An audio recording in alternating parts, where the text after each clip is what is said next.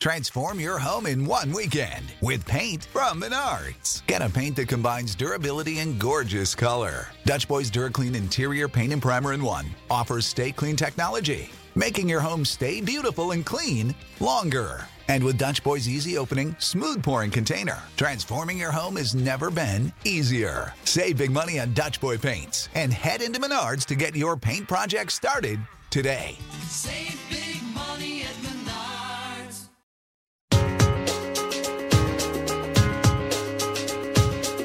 You're listening to Nakedly Examined Music, a podcast about songs and songwriters. My name is Mark Linsenmayer. My guest for episode 96 is Andrew McMahon, who started playing professionally while still in high school with a band called Something Corporate. You're right now listening to their 2002 single, I Woke Up in a Car, from the album Leaving Through the Window.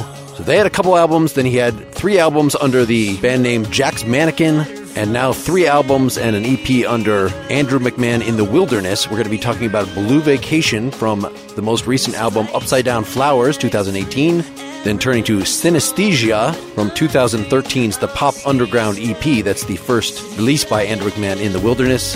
Then we're going to look back to something corporate with Me and the Moon from their final release 2003's North. And we'll conclude by listening to Swim by Jack's Passenger from the 2008 album The Glass Passenger. Learn more at andrewmcmahon.com. For more about this podcast, visit nakedlyexaminedmusic.com. And if you enjoy what we're doing, please contribute at patreon.com slash nakedlyexaminedmusic. I will play a little bit of something corporate. I woke up in a car to give us a uh, starting point for your career, but we're going to jump pretty quickly to Blue Vacation from your current album, Upside Down Flowers, under the name Andrew McMahon in the Wilderness, 2018. Do you want to say something brief about the career arc just to orient folks before we get into talking about the current album? The genesis of I Woke Up in a Car was really the very first tour that something corporate embarked on. I grew up in a, a sort of road tripping family and moved a ton as a kid. And so I, I think I've always sort of been pretty accustomed to and, and inspired by being on the road. But certainly that first moment where you're a teenager and have been given the keys to a 15 passenger van with a trailer and you and your buddies are all of a sudden signed to a record deal and all, and all of that. I mean, it was this very kind of empowering and, and inspiring moment in my life and in my career. And I think, if I'm not mistaken, either one of two or both of these tours, we had gotten picked up to do like a Doc Marten sponsored tour through House of Blues venues around the country. And then we picked up from there on a tour with a band called Lucky Boys Confusion that were like a big band out of the Midwest. It would have had to have been like late 2001 going into early 2002. And I just had been keeping notes and like mental snapshots of you know, what that looked like being on our very first professional tour where we were getting paid, albeit very poorly, to cross the country and play music for people for the very first time, you know, showing up in these cities and some nights seeing five or six people and then other nights miraculously 50 or 60 would show up who had heard about our band. And coming back off of that road trip you know if i recall correctly and maybe it's just the legend i've created in my mind about that song but it wasn't more than a day or two having come back to my parents' house, you know, where I had kind of grown up and lived in high school and where my piano had been stationed in the garage so that I could write music and write my early songs. And I sat down at that same piano and stitched together all of these memories into what became the song I Woke Up in a Car. All right. So nine albums, a few EPs later, we're looking at Upside Down Flowers. So how is your overall approach? I mean, I see that obviously you're working with completely different people. It's a completely different production environment. Say something a little about where you're at now with the new album, and then we'll introduce Blue Vacation in particular. It's a funny thing because in a weird way, this record was, I hate to use the term return to form, but as far as my approach to the writing, especially for this record, it was very much me back in my garage with my piano and distilling the thoughts of the day, albeit in the middle of a much different life. I've got a family now and, and I'm sort of built my writing sessions in between drop offs to school and, and, and various different other more adult responsibilities that I probably had when I was writing. I woke up in a car, but I don't know if it's out of habit or what, but I, I found, you know, a little house with a detached garage that I could convert and, and turn into a writing space. And, and it was from that place that I kind of sat uh, on my own and, and put together the songs that became this album. All right. How about Blue Vacation in particular? So this is the second track. I picked this one because it just had production values that jumped out to me and sounded more Lennonish the more I listened to it. Say a little about this song, what it's about, what folks are about to hear. One, any Lennon reference as it relates to our music is a huge compliment, so I appreciate that. John Lennon and very much particularly Imagine and Plastic Ono Band were two of my favorite records of all time. This song has has a quality to it there's a bit of cynicism and irreverence built into this track that, strangely enough, is probably more akin to some of my earlier writing.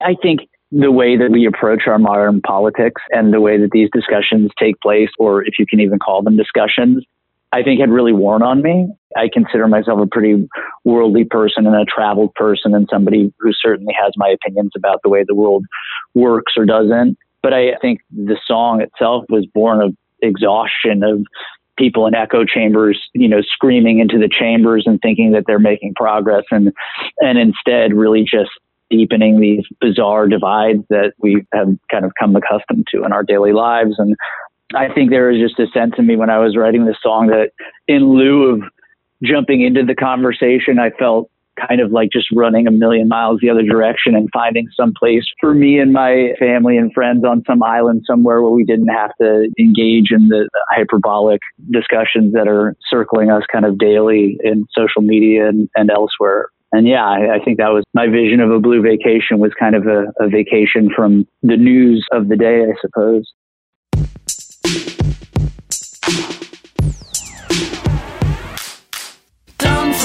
Oh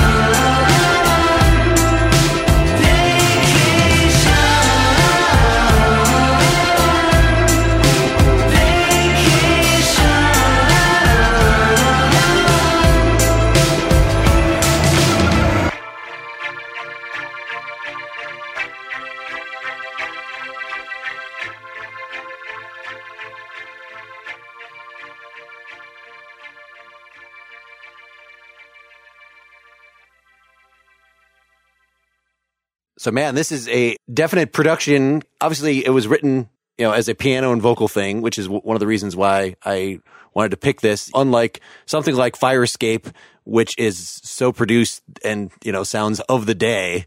Does this go through a, a demo phase? What is the journey here from sitting at a piano and coming up with these words to the full produced version here? Who are you even working with on production on this?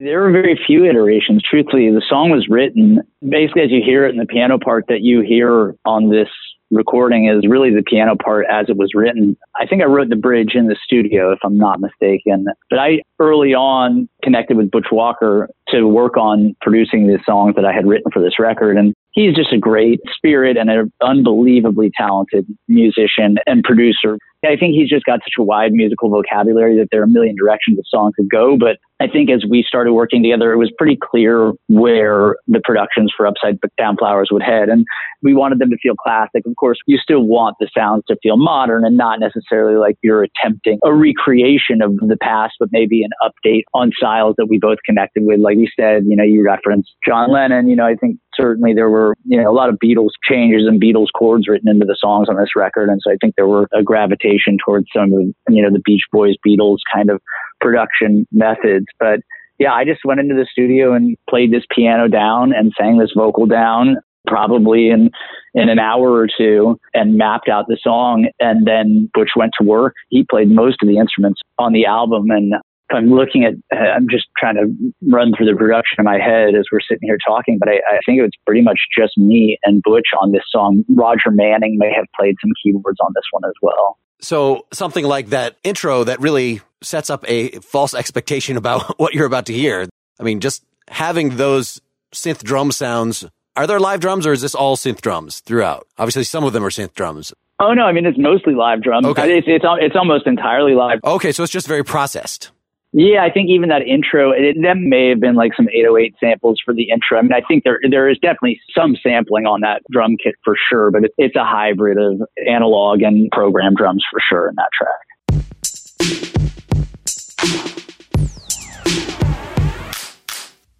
Forget celebrities. Yeah, so we have this like synth wash, like we're about to start Rush's Tom Sawyer or something, and then just you know throw us off immediately that we have the two claps which are panned very very hard right, and then start in. Am I right that maybe you'd already established that this drum sound was going to be used through the verses, and then said you know that's interesting enough by itself that you know let's put it up front just to show the contrast. So again, was this Butch going in there and putting in the swirling synth, or is it kind of a? I know my first band I played with a a guy who owned a sequencer, so it was a lot of me kind of la la lying at him, dictating stuff. You know, was that kind of cooperation? Is that how you're working with these producer synth folks, or is it really Butch goes off and does something and then you give feedback on it? specifically on this song. So I put the piano in and I put the vocal in, and, and, and hysterically, I think I cut that vocal and a couple others when I was when I was a little under the weather on the, on this particular track, and I put this stuff down, and then Butch went in and he did the programming and sort of the the bass, you know, like kind of laid down effectively like a great rhythm track, and I kind of split and let him put it together. And really dug what he did. I mean, I remember when I got in that day, there were a couple of things that didn't quite sit with me about the track, primarily being the vocal. I remember thinking to myself, like, I just wasn't happy with my vocal sound. And I said, like, well, what if we double the vocal through the whole song? You know, take a, very kind of John Lennon approach to the vocal and see if that sells me on it. And there was also the piano up till that point had been much busier piano part. It was more like on the eighth note and kind of pushing constantly. And, and I remember coming in once I had heard that drum take that he had done and saying, okay, cool. What if we just play into this space thing? And, and so I carved up the piano part a bit to make it a little less of a bounce in the verse and a little bit more of that thumb to third on the right hand and kind of going back and forth a little bit, but leaving space so that those drum breaks, you could hear them, you know, and give space to those claps. And frankly, be honest, on a lot of this stuff, we really did this in a very visceral way. I don't, I don't think we've spent more than I mean, studio days on this record, maybe 20 or 30 days total in the studio from the time we recorded it to the time the songs came to the time that we sent them off to mix. So it was really about hearing the piano and the vocal and saying, like, what can we put around it that honors the lyric? And I do tip my hat to Butch on this. I yielded a lot of the early production to him because I lived with the songs from a writing standpoint for so long that I really wanted somebody else's perspective on where they saw them living in the speakers after I sort of delivered the vocal and piano performances. And he did a lot of that initial building, and then we would kind of collaborate from there. Let's play just getting into the chorus here. Oh my god, I think they poison the water. Just need a place to raise my daughter.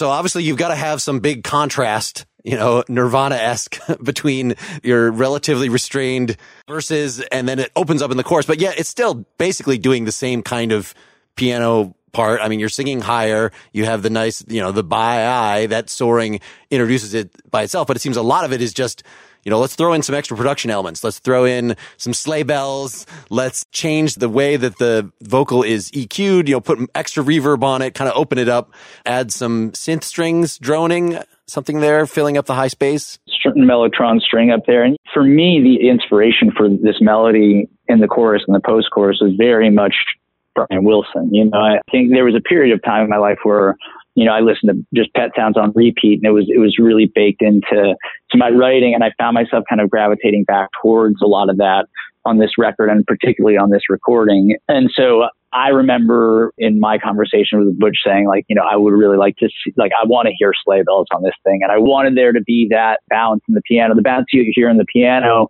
on the right hand is sort of what originally I was doing in the verse that we kind of cleaned up to give it, you know, like one extra gear to go into. And yeah, and I think you'll notice there's a really cool thing.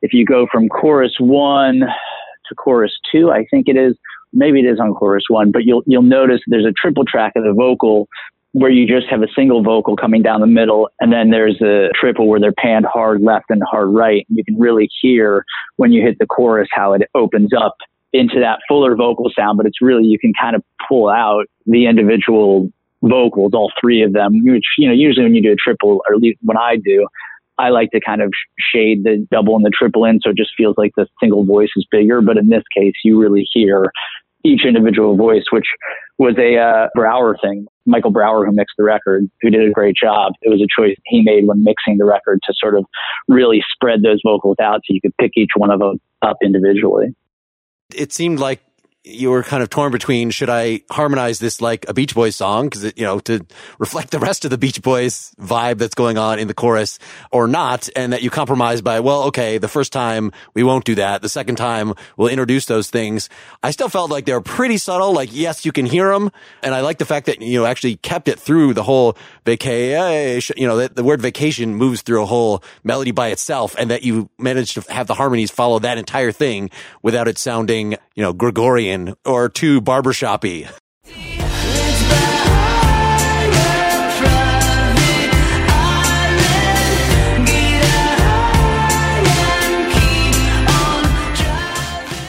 If you pull the tracks apart too, the harmonies on it are super weird, and I have to really give Butch credit for it because he like found some very strange ways to harmonize that melody. Obviously, there are a lot of notes in that melody, and and yeah, there's some danger when you get a melody that's that active, you know, and how you harmonize it. But I thought he did a really beautiful job.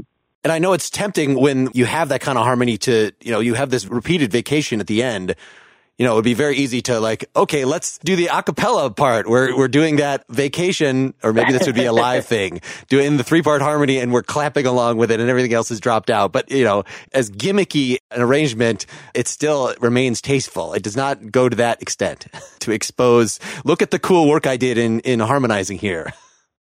And I think too with that melody, which was like, I mean, it, admittedly, this was a particularly fun song to write because there are some songs you write and you just sort of you get from one section to the next and and you feel like you know where it's going and it doesn't necessarily require more writing. And with this particular song, like I had written the verses and the choruses and felt somewhat finished, and then all of a sudden I was like, well, what if I just found a way to make that word vacation really happen, you know, and it, it, was one of those moments as a writer, I was like, I'm just going to keep writing this song and see what more there is. And yeah, I mean, you know, speaking to those harmonies and how we approach that, like when we got to the very end of the recording, you know, and you hear, you know, you, it cycles through that post chorus four times at the end of the track. And and I remember going to myself like, there's just, I always get exhausted when pop music, when the third chorus is just don't have anything fresh for you. You know, like I, I feel like if you're going to write a song, I mean, you know, especially I feel like good pop music really makes an effort in the bridge and the third chorus so that the listener has a reason to keep listening, you know, and, uh, you know, once you become familiar with a song and you're excited about a song, I think what makes it classic or what makes it able to sort of move through more than a, a year or a fad or a, I liked this record you know, when kind of process, a lot of that comes down to how you handle your bridges and your third choruses. And so I would got a little bored in chorus three, you know, when, when we had finished in the last minute. So just did those little bits of like adding ad libs to chorus three and then adding that high harmony on that last post chorus just to give it something else to sort of keep you hanging on and give your ear some place to go. And I think that that's like, it's simple, subtle work, but I think that stuff becomes really important if you want people to want to listen to these songs for more than their initial sort of interest in them.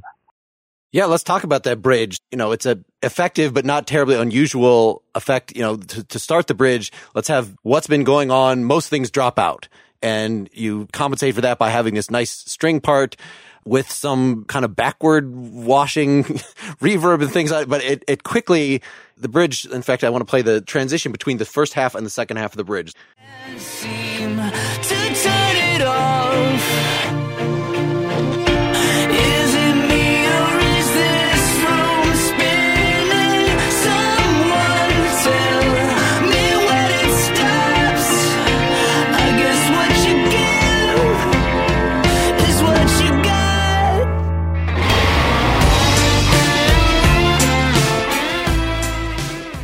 After Turn It Off, I wrote French horn launch. It sounded like some little, you know, Beatlesque kind of, da, da, da, but it still only gets up to a certain point and is crescendoing through that whole second half of the bridge, you know, not to a crazy extent. Like we still want the chorus to be bigger than this whole thing. You know, I wasn't exactly sure where maybe this was just a mixing thing that the piano and the bass and the, and even the drums are kind of crescendoing slightly through that second half of there. So you only really hear them in full at the end, but was there a bass part recorded for that whole thing, for instance? Originally, there was just that string part at first, and then that decision kind of became, uh, you know, and, all that stuff was sort of written on the spot. I think once I came in on day two and Butch had kind of laid down the rhythm track, I had sort of gone, okay, well, we need like a bridge that's a little bit, you know, that takes us out of this for a second. You know, obviously there's this kind of, you know, the whole song is this groove. There's this laid back kind of intentional sort of island flavor. And I wanted there to be something that was a little bit more urgent and something that pushed it along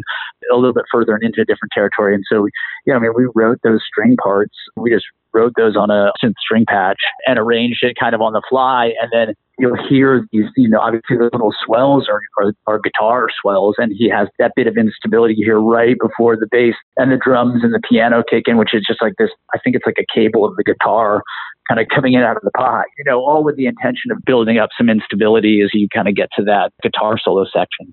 And then I assume Butch is responsible for this guitar solo, which is super fun, especially at the very end of it that was also another one of those on the fly kind of decisions too, because originally it was going right back into the chorus from that bridge, you know, and it, it didn't feel totally satisfying. And I remember kind of calling him from the car and going like, this needs a guitar solo. And so then we put a guitar solo in, but it was like at that point, I think it was eight bars and it was like, oh, it, it's too long. And so we cut it down. I, I think, I mean, I think it's, it's two or four bars. I'm not remembering right off the, off the bat. It's 10 seconds. I know it's not, it's not long just enough, I think, to make you want the chorus again, you know, and that it's part of the reason why I like to write bridges when I'm in the studio, because I think a lot of times the idea of a, a middle eight or a bridge section in my mind is always, you know, to be the thing that justifies the rest of the song taking place, you know, and, and makes you want to keep listening. And, and sometimes you don't know what that bridge needs to be until you hear until you're actually the listener, you know, until you know what the audience is going to be hearing. And, and at that point you go, okay, well, what this, you know, and especially in the case of this song, I was like, what it needed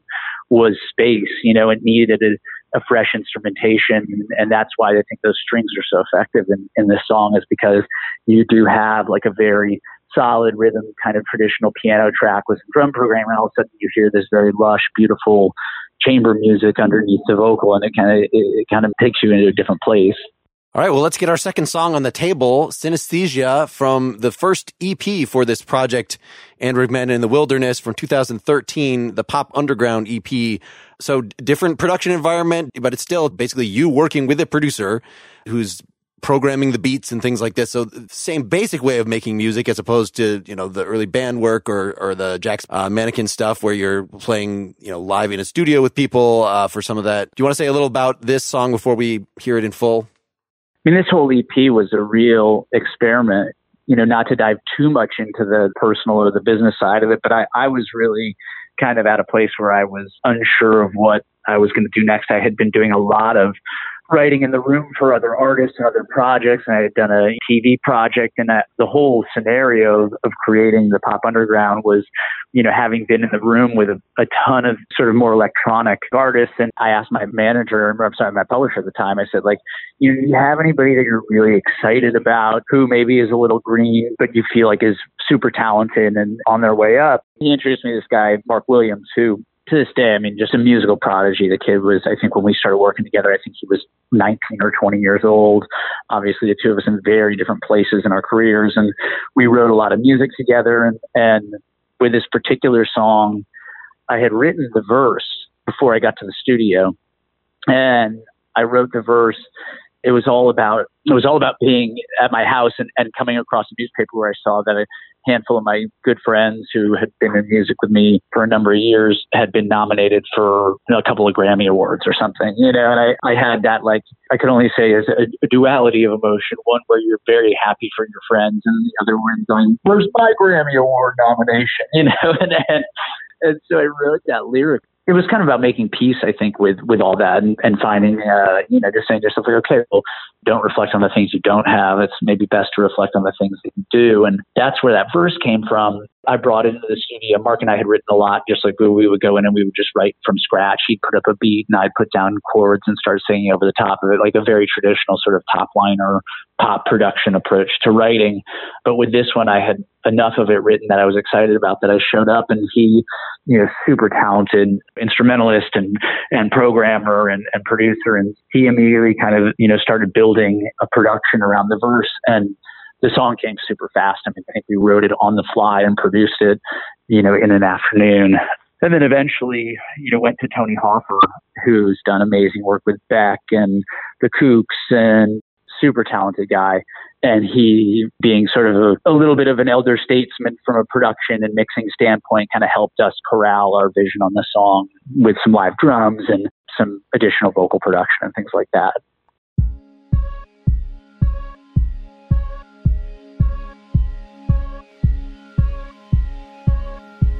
Saw pictures from the space shuttle, North America at night. I could almost see my house, I could almost see the rest of my life. Now my mother's in the hospital, and my friends are in the news, collecting trophies for the songs they wrote shadow of the moon. Guess I never made a gold record, and I've never been to Mars. But I've traveled around this world shooting fireworks at falling stars. And my father's got a decent job, I hear he's finally singing the songs we write we are in the shadow of the moon. I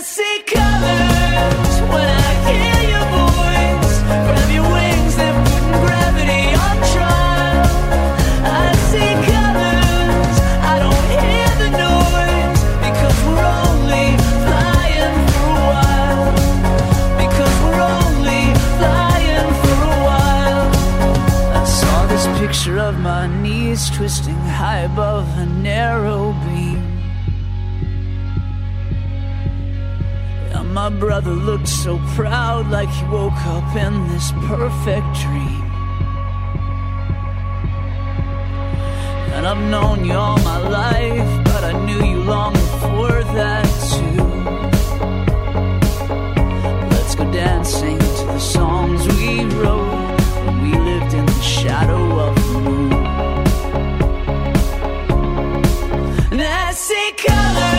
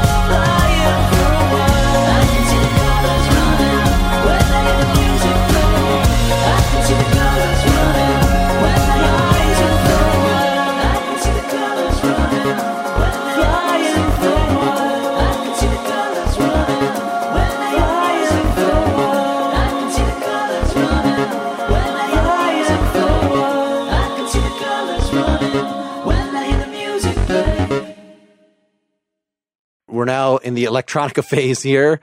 Was this still started with you sitting at a piano and at least having the chords? And all this stuff is is effectively written at the piano. You know, and the cool thing about Mark as a producer, I mean, is obviously you hear it's a, it's a very electronic sounding record, but most of those things are played, and I think that's the thing that I actually really ended up loving about that record. I mean, even down to the the drum programming, most of that stuff was like programmed into an MPC and performed live, and so I, I think rather than it feeling super gridded out and and shackled to the beat. The thing I think that makes Mark such a talented producer is that he really is an exceptional guitar player, an exceptional piano player. And so a lot of those swells and, and, and a lot of the very rhythmic stuff that you're hearing, you know, wasn't like drawn onto a computer screen as much as it was performed. And, you know, despite obviously the fact that the sounds are, are most certainly synthesizers.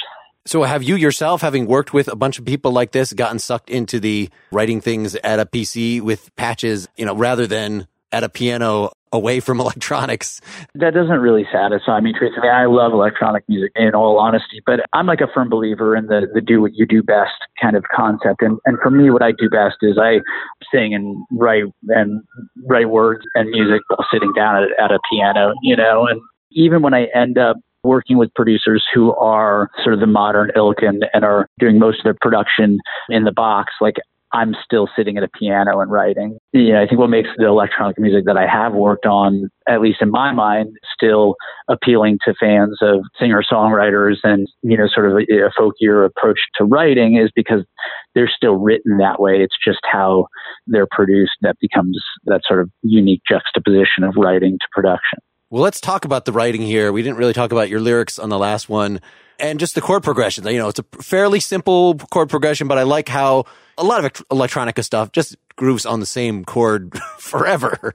So the fact that you're kind of going back and forth between two of them slowly, we can make sense of that. It's just one to four and back again. It's a blues thing to get out of the collecting trophies with the songs they wrote when we lived in the shadow of the moon. Then the changes go double time so that, you know, you thought you were just going to drone for a while gets you the minor, gets a little bit something fresh for the year to say, okay, maybe another section's coming our way. I was thinking of uh, U2's Within You Without You for some reason, even just in that, you know, that slow change of chords. And then once the actual U2 reverb guitar comes in at about a minute in, like, okay, I was not imagining this. And my father's got a decent job. I hear he's finally pulling through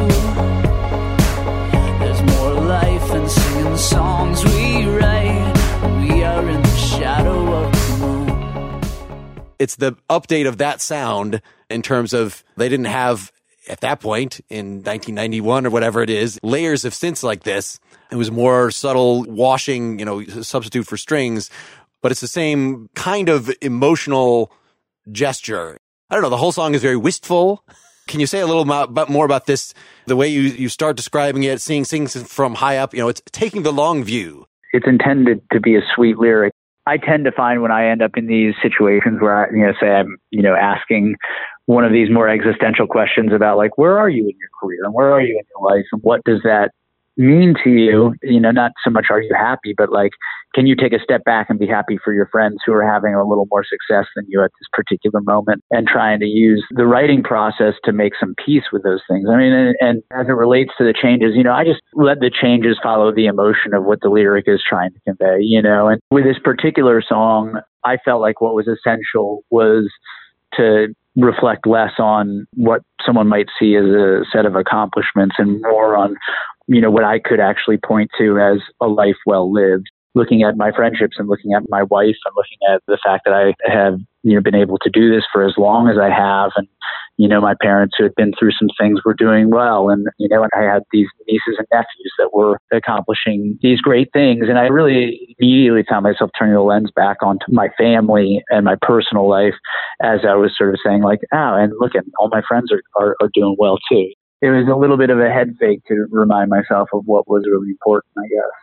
Is this whole I see colors when I hear your voice, I see colors, I don't hear the noise. Two different images kind of came to me in terms of what's going on gesturally. You know, you're outlining this kind of, you know, I'm trying to look at my life with a broad view. And in that space, being the fact that you still have love in your life, that is something that kind of fills up any space that could possibly be there. You know, whatever insecurities you have about how the career is going. You know, the fact that you can go home and then hopefully open your heart in that way, that very directly, that's the feel of the chorus. Like we're entering the space of ecstasy and joy and religious fervor as a safe space, as a retreat from all these things that are potentially gnawing. I think even within that too, there's a little bit of a sense of impermanence, you know, and in that in the lyric, you know, sometimes you're only flying for a while again, it's like I, I don't write these things always to be so specific or even to 100% understand them, you know, and, and be able to pull them apart 100%.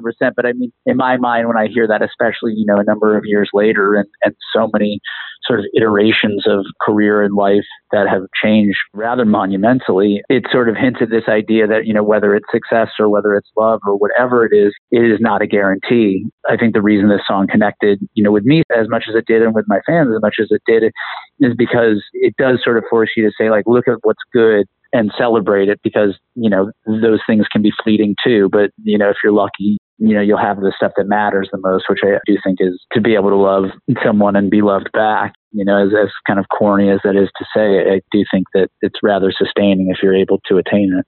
And the second aspect of the interpretation that I was thinking about, it's not just that there is a safe space to go when things are threatening, but that, and this is what the I see colors when I hear your voice in particular can also me that there's something that makes a certain kind of sense. It might not even be a sense that anybody else could understand, but, you know, however vast and not just threatening, but just incomprehensible, the stuff that you're involved in, there's something that immediately makes sense about this. So it's not just a place to rest your head, but it's a place to reorient. You know, I think that's what you're talking about in terms of, you know, actually looking at the accomplishments of your family and, you know, these concrete things that are more homey than these whatever grand dream, you know, this world of Grammys and stuff. That's strange. Right. You've got it nailed pretty well, my friend. Yeah, you're only flying for a while. You have to have some place. You know, I see colors when I hear your voice. Why the synesthesia element at all? Can you say a little more about how that relates to this overall theme? Admittedly it was shoehorned into the song. you know, I had been carrying around, you know, a definition of the word synesthesia and based on a, a handful of articles I had read and, and interviews that I had heard from people who have synesthesia. And I just found that so fascinating, you know, this, this notion of people who can experience sound in an extrasensory way where you know there's a visual component and sometimes there's actually a taste or a, these additional senses that go along with at that point at least from what i had read in listening to music there are these certain tones that generate certain colors. And i had come across somebody who was making art based on you know their visual experience with sound. And as somebody who makes sounds for a living, I found that incredibly compelling. And, and in the writing process, as I was kind of made my way from the, the verse of the song and into the studio with Mark and started building the production, I was struck by the sense that there may be some magic in tying together this idea of seeing more deeply into the experience of your own life. Maybe there was some parallel into seeing or, or, or having some additional sense when hearing sound. At the core of it, it's just about digging deeper into you know what could be ordinary matters and trying to find something more in them that sustains you yeah that you've interpreted in a kind of strictly beautiful way kind of coincidentally i had a past guest this Canadian guy named Asif Ilyas. One of the songs we talked about was also called Synesthesia. Oh, interesting. And he was emphasizing, you know, the weird aspect of it, that it almost is like having ESP or something. There's something psychedelic about even the sound of the word interesting how this combines with the flying imagery. Of course, flying imagery is all over so many songs, but grab your wings. They're putting gravity on trial. I've never heard that exact gravity on trial, like throwing in a trial imagery with synesthesia and a flying, you know, flying is kind of dream imagery. I kitchen sink to this one. it's all my favorite things, you know, music, color, flight. You know, I was like, maybe this will be the last song I ever write. We might as well cover some territory. but put some space in there. So this is the first one I've kind of heard that has. So this bridge, let me play the the whoa whoa whoa part here.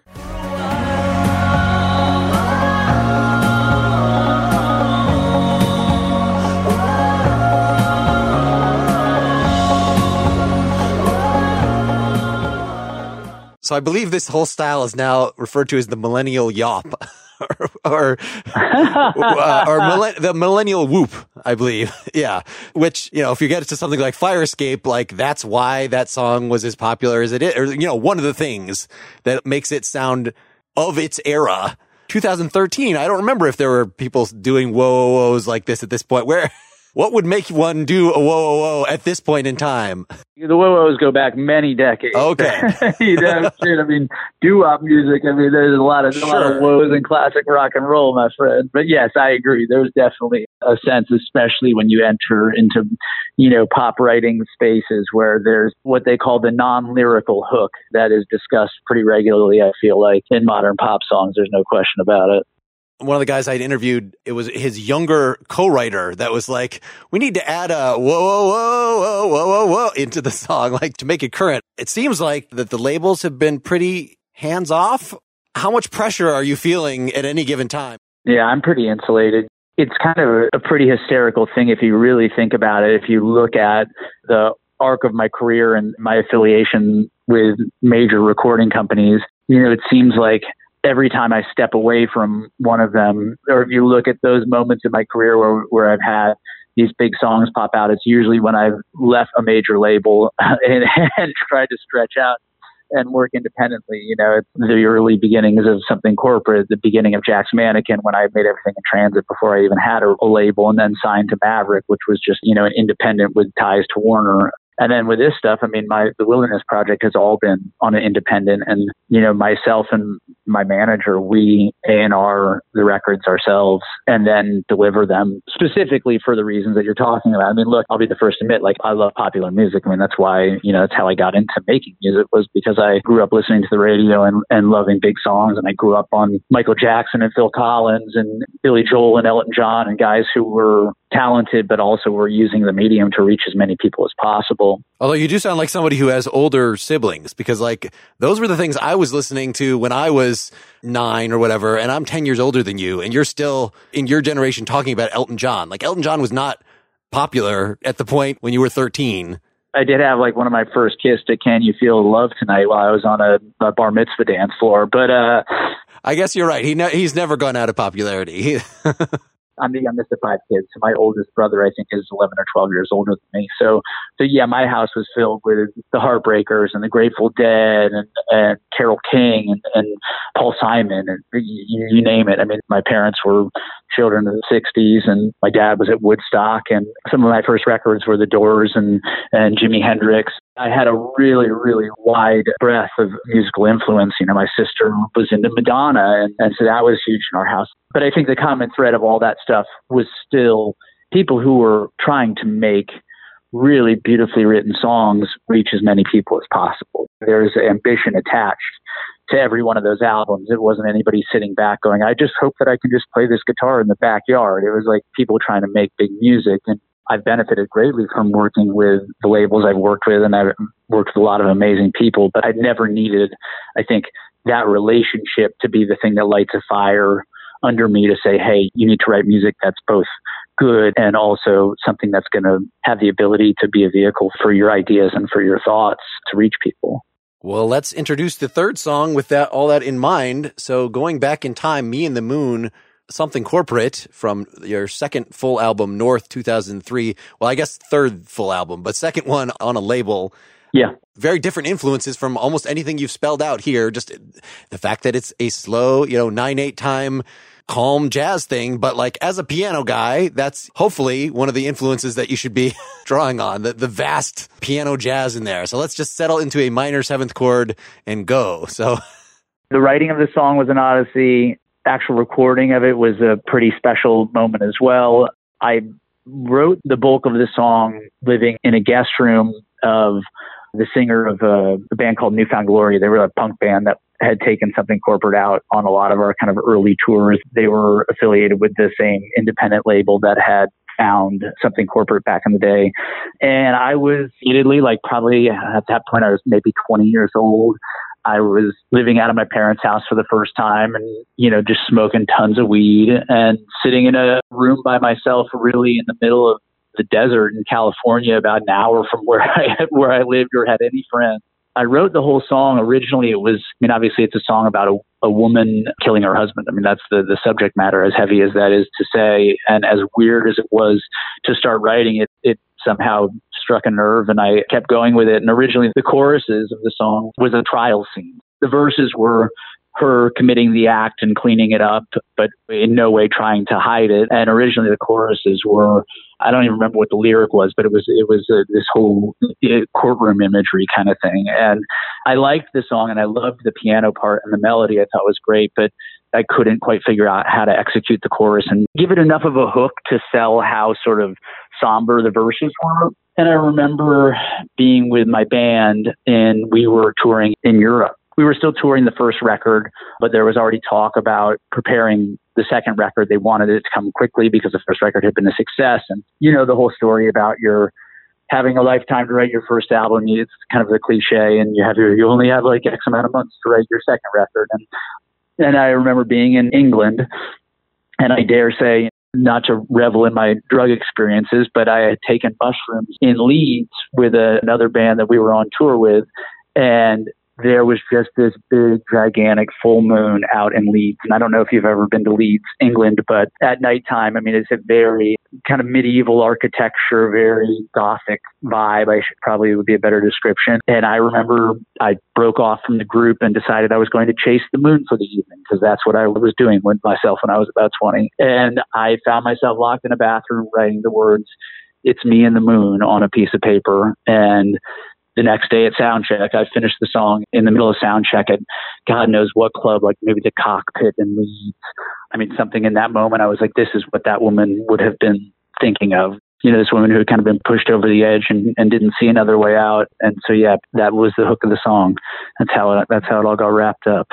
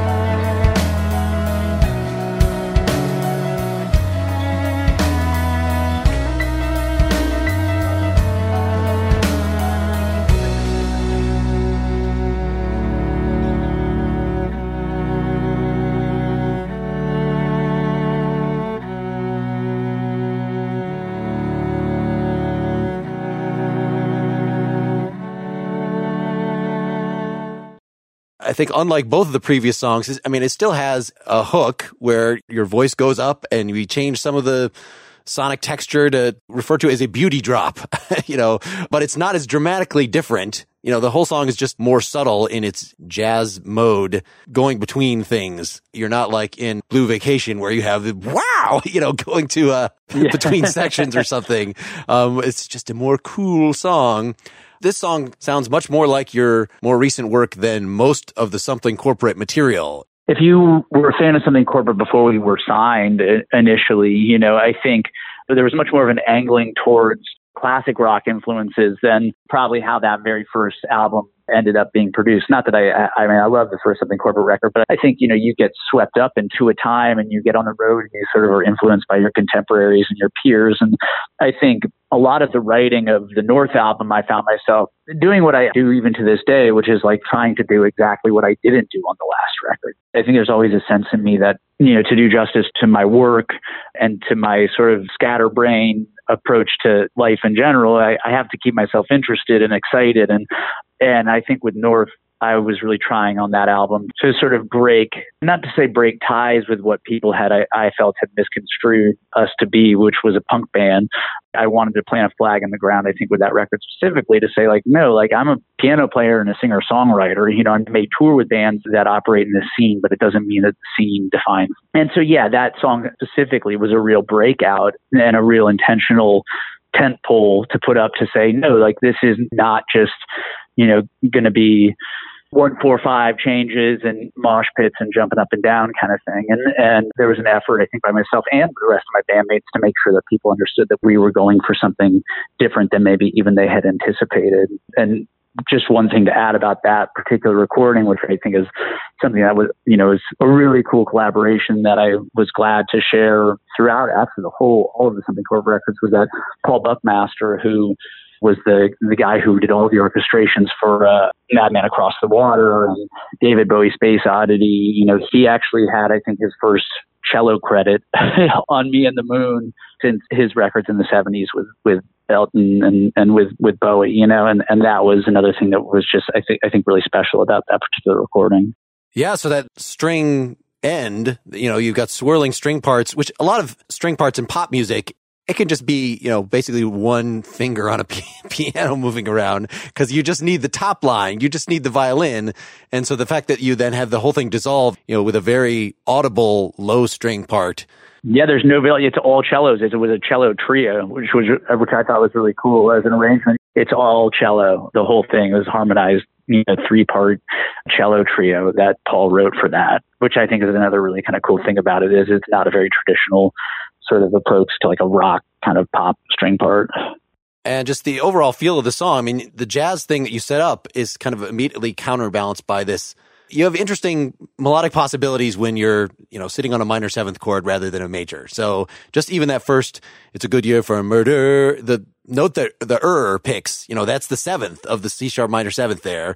But right after that, this, she's praying to Jesus. She's pulling the trigger. They're praying to Jesus. Like I could almost hear you doing you're not doing this, but something about that melody just reminded me of the Pearl Jam Stone Temple Pilots, like something 1993, praying to Jesus. I think it's that, I grew up with a lot of that in my life too, so it wouldn't be surprising. I think it's the blues note on the Jesus. Yes. Yeah, yeah, yeah, yeah, yeah. That's amazing. And there's something about, you know, and, uh, you know, of course, Pearl Jam had that song about the little boy who shot up his school. You know, there's something about that. Yeah, Jeremy spoke.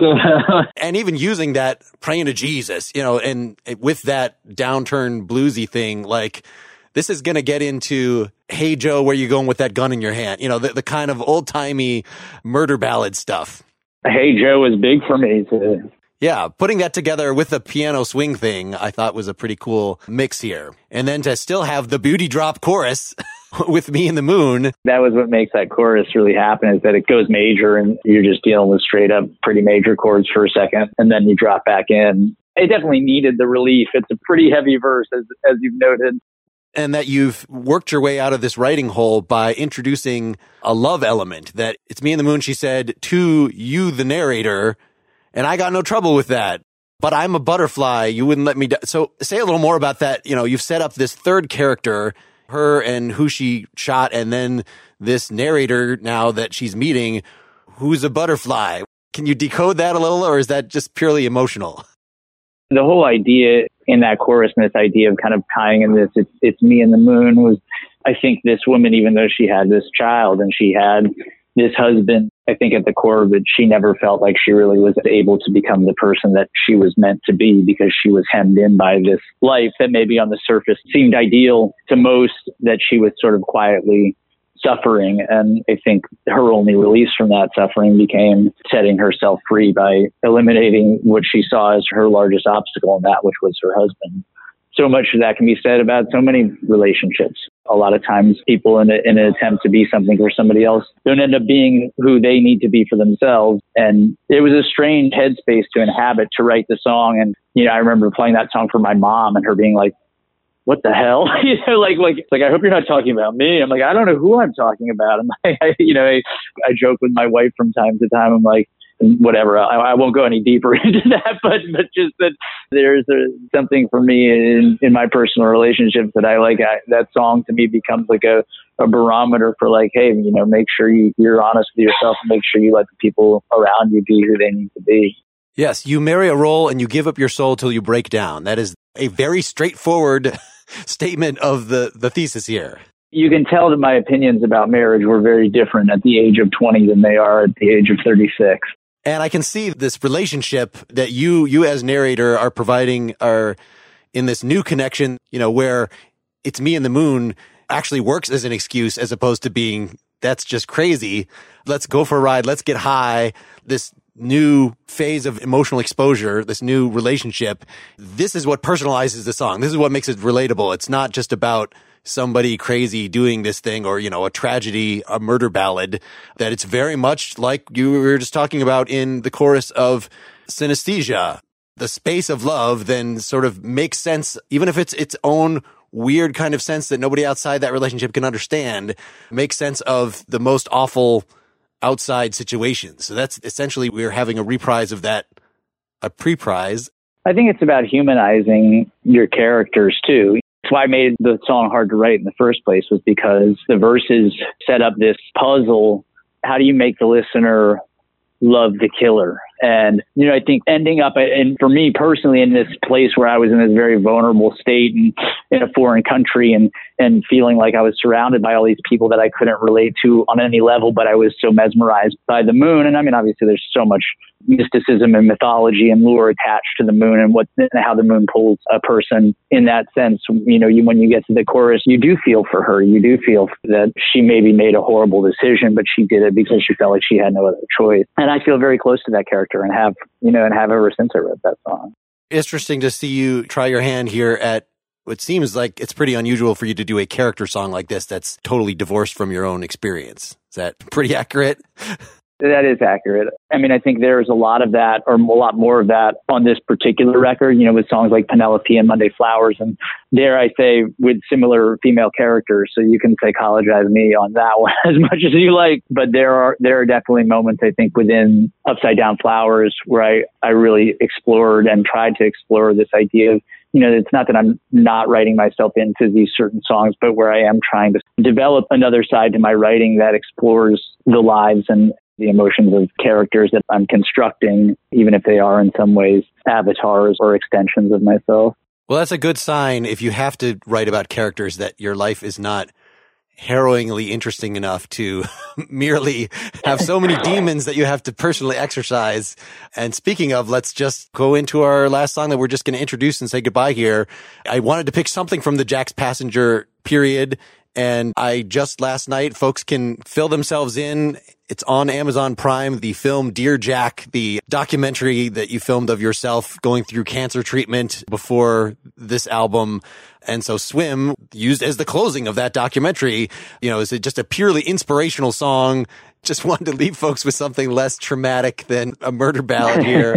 um, yeah, say a little about it before we wrap up here. It's an interesting thing to write an inspiring song. There's a demand for it and there's a need for it, but sometimes they can feel pandering. And, and I think the reason this one has sort of sustained the life that it has and why it still means as much to me today as it did the day that I wrote it is, you know, I was just on the other side of a cancer diagnosis and a successful stem cell transplant from my sister and had come very close to death on a couple of occasions within a very short period of time in my battle against leukemia. And a lot of people think of it as a song about being sick and getting better. And, it, you know, it was interesting. I think what makes the song for me that much more compelling is just that I wrote it probably a year or more after I had found that I was in remission and was really just dealing with like a very, you know, was dealing with all sorts of things, writer's block. I was dealing with a, a real lack of confidence, depression, the feelings of alienation. There are a lot of things that young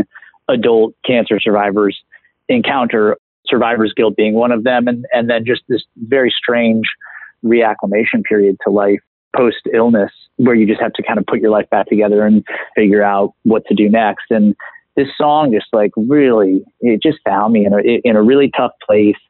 And that, that old, like, you know, what's the old adage about, you know, just throw some dirt on it, kid, or something like that. You know, I just, I think I just found myself in a moment kind of kind of moping a little bit and just going, dude, just get up and get moving. You know, you're going to be okay. And then you've you made it through the hardest part of this thing. You can survive this. And and it really was like a, a letter to myself to just keep going. And boy, did it help me a lot. And I still to this day, I mean, of all the things that people that I see tat lyrics of mine that I see fans tattoo on themselves, you know, I'd say this is the song that has sort of been carried in multiple ways by people within my fan base and people who've just found it in a time that they needed it. And I got a lot of love for this tune. It's one that I think will always be with me. All right. Well, thanks so much for doing this. Cheaper than therapy. Keep, keep it up.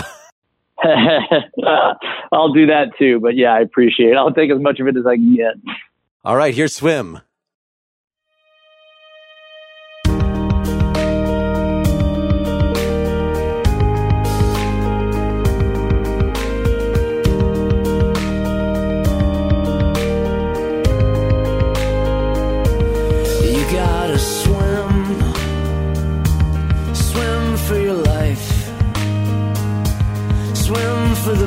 Music that saves you when you're not so sure you'll survive.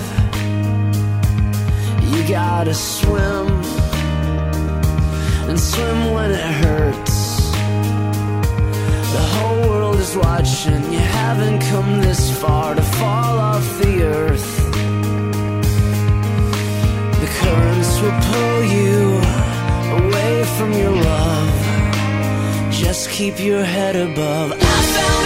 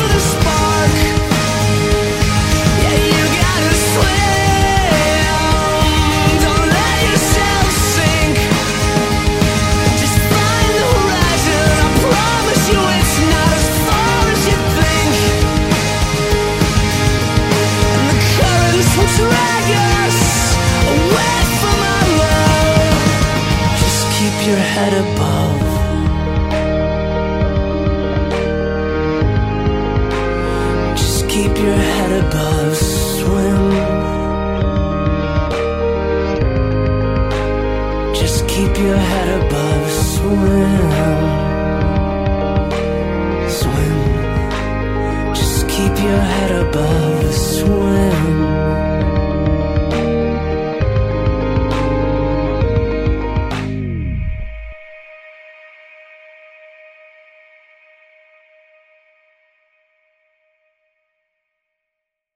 Thanks to Andrew. I realized I described him at the end of my last episode as being a newer artist, and he does sound actually current, but we are talking about two decades worth of work, three different bands, so not really new.